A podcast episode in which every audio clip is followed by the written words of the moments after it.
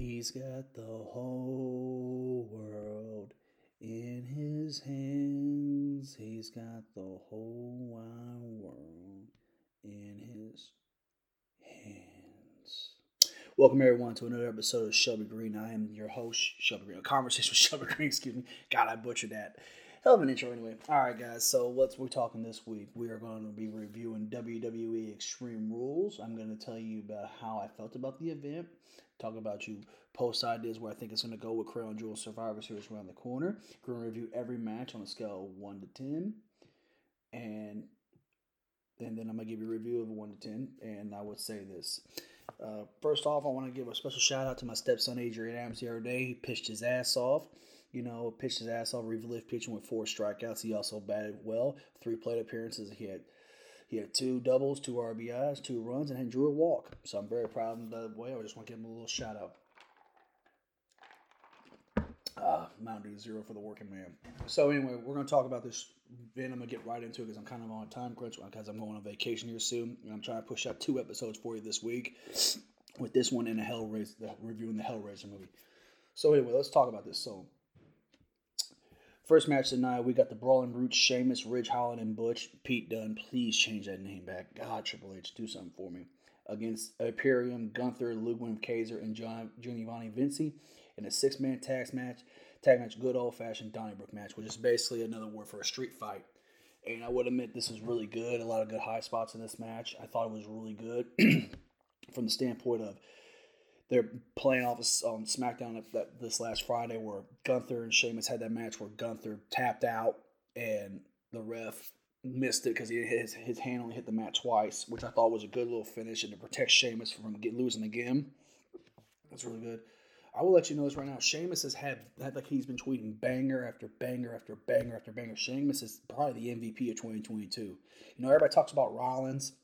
We're gonna get into him and Riddle later, but but Sheamus needs to be in that conversation. What he has done this year, banger after banger after banger after banger, man, it was just great.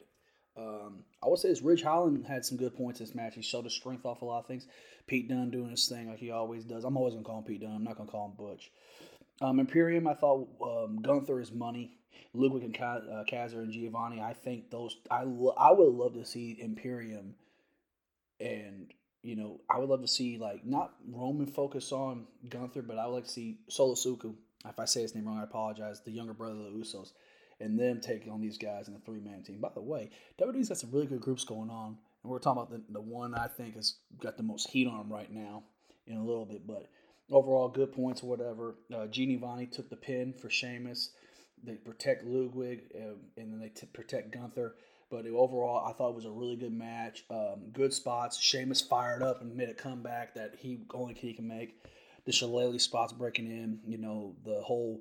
You know, just it was just a good time. You know, it was a, and always a good pro wrestling show. You need you re, usually you need a fast paced match getting going, or a good or a good tag team match, and a good six man was what they did. It was a great way to open the show did like it. So the first match of the night, on a scale of one to on a on a uh, scale of one to five, excuse me. And I, I know I said. I'm gonna rate the show one through ten. But I'll run one through five. I'm gonna give this a four. I'm gonna give this a solid four point two five. Uh, five. I think it was that really well. There were some spots where I'm like, eh. They, they missed a couple spots there, but it wasn't a five star match. But it was really good. I did enjoy it. The match is getting a lot of criticism online. Ronda Rousey versus Liv Morgan for the SmackDown Women's Championship in the Extreme Rules match. Can we please, WWE, SmackDown Tag Team Champions, Raw Tag Team Champions, SmackDown Women's Champions, Raw Women's Champion, can we get the show brand name off the fucking belts? It makes it feel minor leagueish, in my opinion. I just don't like it. Can we change that, please? Just my opinion. But overall, I thought this was okay. I didn't. Th- I didn't really have a lot of expectations. They did a good job with making Liv a little crazy with the baseball bat. Ronda teasing her with it. Ronda being a good heel, talking shit. um, you know, Ronda's getting, you know, Ronda's getting some heat. You know, ever since Triple H's kind of taken over, Ronda's kind of got a new edge to her, and I like what he's giving her. She's not a baby face; she's a heel. Ronda's Rousey needs to be a heel. She don't need to be a baby face. Crowd already hates her anyway. They think she doesn't do anything for wrestling. I mean, without Ronda Rousey, Becky Lynch and Charlotte don't main event WrestleMania, and without Ronda Rousey, Sasha Banks and um, Bianca Belair don't main event WrestleMania either. So you better pay homage to that woman because without Ronda, this shit doesn't happen. But anyway, overall, One big highlight of the match, uh, Liv, she sells her ass off. She sold for Ronda. Liv did a little crazy spots. The one thing I there's two things that are going to be highlight from this, and it was right. It was the, the I'm not going to talk about the finish, but the chair shots Liv gave Ronda. Listen, I understand you want to, you know, make a moment whatever, but the chair shots. You remember now, folks are pointing this online. You remember what Hulk Hogan swung and hit Conan in the head with a chair at WCW 2000? It was kind of like a little boop. That's what it felt like. The chair shots were really lacking. If you're gonna do that, use the kendo sticks. Women swing those kendo sticks like anything. Ronda knows how to work them. Chairs are harder to work, and you, are trying to take a chair up and go overhead and coming down with control. Liv wasn't trying to hurt Ronda. She did a good job protecting her, but at the same time, if you can't make it look good, don't do it. It's an old saying that Dusty Rhodes told Big Bubba Rogers when he heard a guy on TV. Cornette told Jim Cornette told a story. Don't do shit you don't know how to do, baby. Don't do shit that you don't know how to do, baby. Look up the story; I'll tell you all about it. But overall, I like the finish where Liv does a senton or a, like a, a sit out splash through a table. It actually made me pop like, oh, she's gonna beat Ronda. And Ronda gets out of the armbar, Liv fights, and Ronda reverses into like a like a net grip vice thing, and Liv didn't pat, Liv didn't tap out. She passed out, and she smiled and I'm gonna talk about them a little bit. Ronda gets the win, 12 and um, 12 minutes and five seconds. On a scale of one to five, I'm gonna give this a 2.75 out of five. I just didn't think it was a good match. They need to get the belt off Liv. They, they need to get the belt off Liv, Liv, and get it put back on Ronda. And I think it's a good mind. I would have rather seen Liv win a Rumble than cash in the Money in Bank contract. I think you Liv as that old that old school baby face where she keeps reaching and reaching and reaching and reaching. Finally, she gets a win. But is what it is. Um, I will say also, um, they're talking about turning Liv heel, making her, giving a little more dark side of her character. I'll be honest with you, it's probably needed. It's probably needed because she, once again, these fucking fans, as soon as she starts winning, they start booing her, and it's just like, why? Like, why do people do this shit? Like, why do they sit there and just continue? Like, they, they, they do this show all the time the moment the office wants to go with you, oh, you, we don't want you no more. Fucking wrestling fans get on my fucking nerves with that. We're gonna talk about AEW at the end of the show. You know, do I even want to talk about AEW? Yeah, I might as well talk about AEW at the end of the show. anyway, so um, Ronda talked a little shit. She actually did a uh, on Instagram, or I think it was Instagram or Twitter, maybe both. She did a video where she's got the belt on her shoulder. And she goes, "Guess Hooters didn't do a well enough job or something like this." Because Liv used to work at Hooters when she was um, when she was going to wrestling school, she worked at Hooters to support herself. So Ronda taking a little dig. This is the match I was really excited for. Karrion Kross with Scarlett, lucky motherfucker, against um, Drew McIntyre, and um, I will say that um, it, I people online were giving it shit because of the finish, but overall, match comes out Drew comes out, he's over. Karrion Kross comes over with a badass entrance. And I always, I've said this before, that was the one guy of the releases and the, the shit they brought. There was like a handful of guys they fucked around with. Kross was one of them. One guy that returned later tonight that I opened my show with, you know what I'm talking about. And Keith Lee was another one that they those three guys they fucked around with. Some things I understand with Keith Lee, I understand, but there are other things I'm like, uh uh-uh. But overall though, um, starts off, you know, Kross doesn't want to put the strap on. They're having a strap match, and Kross jumps McIntyre. They bro out in the ring. I didn't think that was all needed personally for this, and the bell rings. So they went actually 20 minutes, but the, the official match time was over, a little over 10 minutes. I did like the whole, um, I did like the whole fucking thing with um, Drew, um, you know, Drew whipping, and they were laying that fucking strap in. They were laying that shit in. And I like how Michael Cole was talking about the first strap match, but the greatest strap match of all time with Super Brawl 3 from 1993 with Vader versus Sting. And I recommend if you have Peacock or you can get online and look at, search that match. It is a great, it's the greatest strap match of all time. It's actually one of my favorite matches to watch. When I go back and watch, when I go back and watch the film, um, when I go back and watch the film, uh, not film. When I go back and watch the, the, the show, I watch that. I always it's one of my go to matches. Like if I want to watch a wrestling match, um, that's one of the, the matches. It's one of my top ten favorite matches. It's just a brutal match. Uh, Vader and Sting just beat the hell out of each other. It's a it's a it's a it's an early '90s classic, and I, I actually love to do a watch along with somebody on it if they ever want to do it. Like it'd be a cool idea concept. So anyway, back to what I was saying. Um, this match was going good. Kross gets some heat on Drew, getting a little physical. He had him tied up to the ring post, whipped him with a strap a couple times. I thought that was good. Drew fires up with future shock DDT. Scarlett keeps getting in the way, cutting off, and then they go to the finish where they actually before that they were standing in the ring and they were fucking throwing some forearms and throwing some shit and they were laying their shit in a little bit, getting a little snug. I'm sure Kross and McIntyre been hit worse. like they probably let's lay our shit in. They look good. They start whipping each other with the strap, and they were wearing each other out. They wore each other out with that strap, and then um, McIntyre gets heat. He's going for the Claymore. He counts down three, two, one. He gets to take off. Scarlett comes in front of him. He tries to step aside Scarlett, step aside, and Scarlett takes out pepper spray.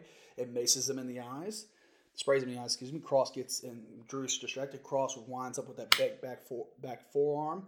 One, two, three, and Kross gets the win. Kross needed the win, but you need to protect Drew, so they did a good job. Heels need to cheat to win, and when you got a valley like that, you need to happen. You need to put a little edginess to them. That's how you beat guys. Unless Drew is going away clean, if he's going away for six, seven months like everybody thought he was, because Drew's been having some issues with back, he, Kross probably would beat him flat, probably beat him flat in the middle of the ring. But overall, I thought it was a good, I thought it was a good solid strap match. I didn't think, I don't think people were, I think people were expecting too much. I, people were probably were thinking that um, that it was possible that um, they were expecting maybe a bigger fight feel match or a big woosah or a big like oh, these guys are gonna bust each other up real good. It, it wasn't like that. It was more of Kross with his facials, Scarlett getting involved in the match. It was more of Drew firing up as a babyface and them doing whatever. They got the crowd on their feet a little bit. The crowd was kind of blah from the Liv and Ronda match, but on a scale of one to five, I'm gonna give it a three point two five. I think it's a good match, but it was a good match. It got crossover. It protects Drew. It did its take. I'm gonna give it three and a half out of five. Then, by the way, I'll just do that. All right, Raw women's ladder match. By the way, I want to point out the vignettes they were doing with the Flyers mask, Flyers mascot, and the Miz and Dexter Lumis. I think that shit's great. It's pretty good.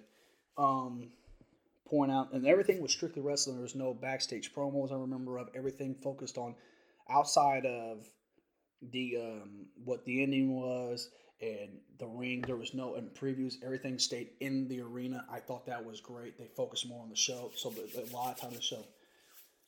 All right, Bianca Belair versus Bayley for the ladder match for again Raw Women's Championship. Change the fucking names, God. Um, Bayley is a, is one of the most over heels in the company. The whole ding dong, she knows what she's doing. You got Bianca Belair out there. She's money. I've been saying for years she's money. Good ladder match. I actually thought Bayley was going to win this because the way it was pointing out, I thought they were going to win it. But overall, you know, they talked about Asuka and Alexa Bliss. Neither one of them were there uh, crack my knuckles. Though neither one of them were there, they were um, you know to help them out. So what they did was they put um, they put them in a situation where you know they did a lot of things with the ladders.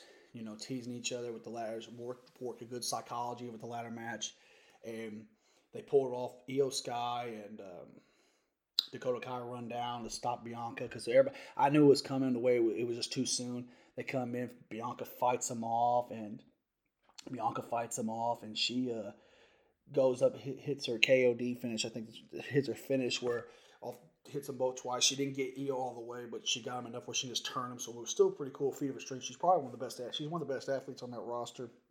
And then they had a uh, finish where Bayley was calling the ladder and she did her finish. And Bayley, I thought she hit, Bayley hit her face. She was able to protect herself. Bianca goes up and climbs up the ladder and gets it. I thought it was a good match. I'm gonna give it four out of five. I thought it was a good match. They told a good story. They worked the ladder. They worked the ladder to the best of their advantages. They did a good job. And um, you know, you know, I was sitting there thinking, who's gonna beat Bianca? I think the only person that can beat her right now, if you bring her in, is probably Charlotte. You put Charlotte on TV, bring her back. I think Charlotte and Bianca can tear the house down. I actually want Rhea Ripley to beat beat Bianca, but we're gonna talk about Rhea Ripley here in a minute let's talk about the fifth match of the card. By the way, six match card, perfect timing for a show. Everybody got their time. It was good. Fifth match of the show: Edge versus Finn Balor in an I Quit match. Now, this is a match where I kept saying to myself, the Judgment Day has got some steam rolling. They've got some heat, but they've lost some big matches. They need a win today. But how do you beat Edge? How do you beat Edge and get Finn a win? And I would say this First off, Edge comes out. Edge looks great for 48 years old. He's performing his ass off. He looks for the Finn Balor. Like his entrance. I didn't not understand the mask, but it is what it is. I like that. Um, I did like the whole, you know, one thing I want by this I quit matches, I don't like the referee being in control of the mic. I think the wrestlers in general should be in control of the mic. I like the fact, you know, they kept working. They went around the arena. They used the hockey sticks because they're in Philadelphia, so you know it's a hockey town, hockey city, excuse me. So they worked.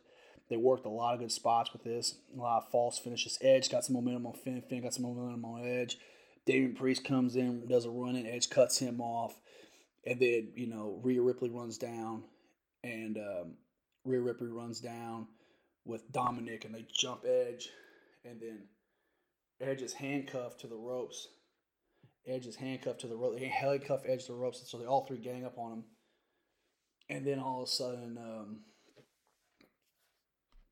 uh, all of a sudden, Rey Mysterio's music hits. And I want to point out, Michael Cole was excellent on commentary with this. Rey runs out, and he cuts off Damian. He cuts off, um, he cuts off fucking um, Finn. Also, I want to say a great spear spot with Edge off the apron, taking out the Judgment Day. I thought that was great.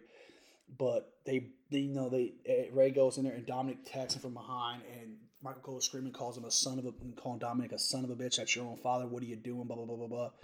And then to me, Beth Phoenix comes in. She makes a run. She's tired. She starts whipping their ass with kendo sticks. Her and Rhea have a showdown, and it was the crowd was into that because Rhea and her are very similar in a lot of ways. They're very similar in their built and stuff. And she goes, this, and you see Beth say, "This is your dream match, Beth." I mean, Rhea, what you gonna do? Rhea swings, ducks. They battle a little bit. Hits that fucking spear on Rhea. Great spear spot. And then um, I don't remember what happened, but I remember Edge gets his hands gets cut off. They do a thing with Dominic. He low blows Dominic, gets some revenge. And I don't remember what happened, guys, after that. I didn't even watch this back, but I do remember.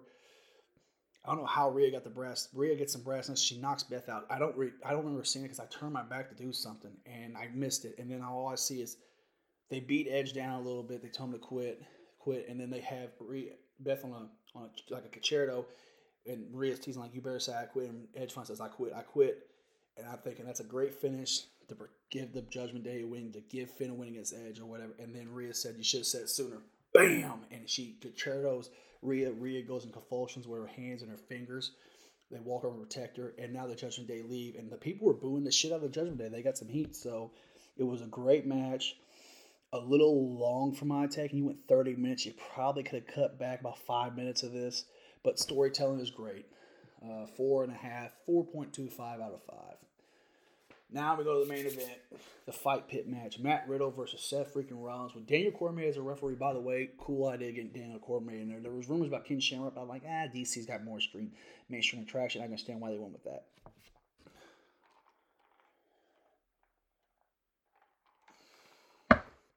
Overall, though, I this is the second fight pit match. By the way, it's a great concept. Great concept to have this. Overall, though, um, it was okay. I felt like the first fight pit was better. They did some crazy spots. Uh, I mean, Seth Rollins did a little tribute to Rob Van Dam. Even I realized he had his hands taped like Rob Van Dam and wore the boots that RVD used to wear. I thought that was cool. Um, Matt Riddle came out and he was kind of serious business in the right scooter to the ring. They went in there, had a good. They they did a great job with. They all expected. They all did a great job with certain things. I thought that uh, they did. They, they were. It was a. It was a good story to tell. I felt like. You know, Seth Rollins Rollins has lost a lot this year, but he's got so much steam on him, so he can afford to lose.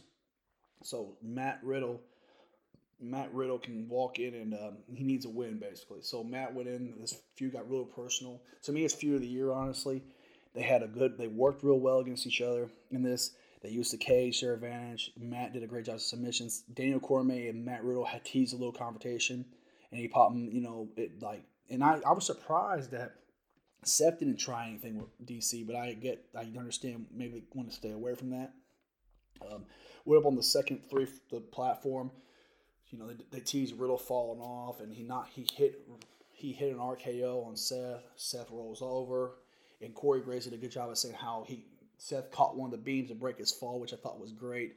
And Riddle does a senton off the top and looked like it fucking took a lot out of him because Riddle's fucking face. Can you go back and watch this? Riddle makes his face where he's just like bland. He's screaming like, uh, uh, uh, uh. I'm like, and I'm trying not to laugh, but I end up laughing. it's one of those like you're like, oh, that, that looked like it hurt a little bit. Then they go into some more. They go into something else. Riddle goes for a choke on Seth. Seth tries to powerbomb him in the cage. He can't get him off, and finally Seth quickly taps out. They call the match. I thought it was a really good fight pit match. I thought it was good. I'll give it four. I'll give it a solid four out of five. I thought it was good. They did a good job working things. I just the only issue I have with it is like these guys have talked about their families, their divorces, all this shit. I just felt like if they had a little blood in this, I probably would have ranked it a lot higher. But I did like the fight pit. I thought it was good. And then, you know, they Michael Cole signing off on this, DC and the ramp, and they go, Thank you very much. And then the lights go off and the crowd pops. And then the flashes come out and we're all and I'm like, we all know what's coming. And then you hear the over the speakers in the arena, you hear He's got the whole world in his hands, and the whole crowd goes crazy. And then we start seeing flashes in the crowd of different characters the Huskus the Pig, the Witch, the Bird, the Fiend, the old Fiend match when he got when that person was burned. And then they did it, they go up to the screen, and now all of a sudden there's a door in the middle of the entranceway. And then there's a flash up at the top of the arena on the, the Jumbotron. And it's a guy wearing a black foam mask saying, Who killed the world? You didn't, I did, we did, in the laugh. And then the lights oh, door opens up, the light flashes away, and out steps a man in a lantern with a mask on, takes the mask off, and it's Bray Wyatt. Huge pop, crowd goes crazy. Wyatt looks in the camera and says, I'm here.